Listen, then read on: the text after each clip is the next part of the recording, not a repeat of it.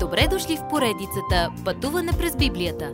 Това е едно пътешествие, което ни разкрива значението на библейските текстове, разгледани последователно книга по книга.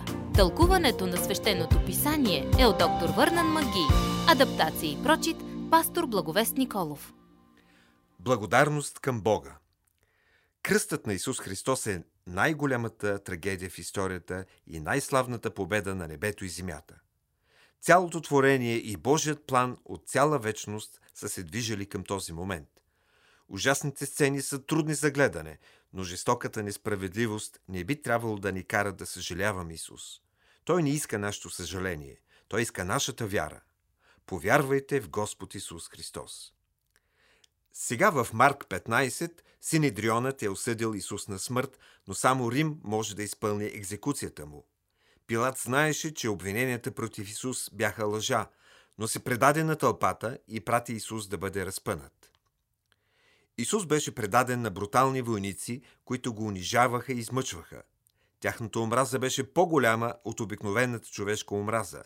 Тя беше брутална и жестока и разкриваше греховните дълбини на човешкото сърце.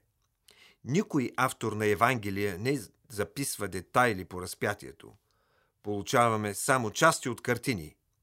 Бог е сложил покривало над сцената, сякаш да ни каже «Това е твърде ужасно». Марк ни представя разпятието по часове. Първите три часа са от 9 сутринта до пладне. Следващите три часа са от пладне до 3 след обяд. Исус пострада в човешки ръце през първите три часа. Той пострада за хората в последните три часа. През първите три часа той умираше заради греха. През вторите три часа той умираше за греха на света. През тези първи три часа грехът правеше всичко възможно да го унищожи. През вторите три часа Исус направи душата си принос за грях. Той плати греховете на света, като стана грях за нас. Той беше изоставен от Бога и пак, дори по това време, Бог беше в Христос и примиряваше света със себе си. Какъв парадокс! Тогава, когато спасението ни беше завършено, Исус извика и издиша за последен път. Той не умря, защото телесните му органи спряха да действат. Той освободи духа си. Това направи смъртта му различна от нашата, дори и в физически смисъл. Исус умря точно преди да започне съботата в петък вечер. Сега, преди изгрева в неделя сутринта, същите жени, които бяха с Исус на кръста, дойдоха на гроба му да помажат тялото му. Но те никога не успяха да използват своите масла и подправки, защото като стигнаха до гроба, Исус го нямаше. Той беше жив. Мария Магдалена остана при гроба и беше първата, която Исус поздрави във възкръсналото си тяло. Когато тя спомена на учениците, че Исус е жив, те не й повярваха. Вярата, че Исус в своето тяло е възкръснал от мъртвите, е сърцевината на основната доктрина и значението да си християнин. Всяка проповед в книгата Деяние е послание за Възкресението. Ранната църква говорише и мислеше за него постоянно. Посланието на Исус, че е възкръснал от мъртвите, събуди едно литаргично и греховно поколение в Римската империя.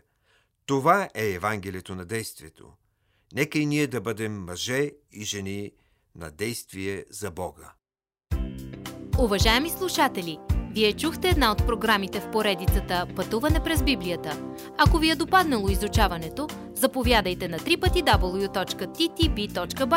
където има много и различни програми на български язик. Ако свалите нашето мобилно приложение от ttb.bible, ще получите достъп до систематично изучаване на всяка книга от Библията. Разкажете ни как Божието Слово променя вашия живот, като ни пишете на електронната ни поща info@studio865.org или в нашата фейсбук страница Пътуване през Библията. Освен до аудиопрограмите, чрез мобилното приложение ще получите достъп и до различни материали. И на още едно място ще намерите нашите обяснения на библейските текстове. На платформата YouVersion за всяка книга от Библията ще намерите наш план за прочит и аудиопрограма с обяснение на прочетеното. Благодарим ви и до нови срещи в онлайн пространството!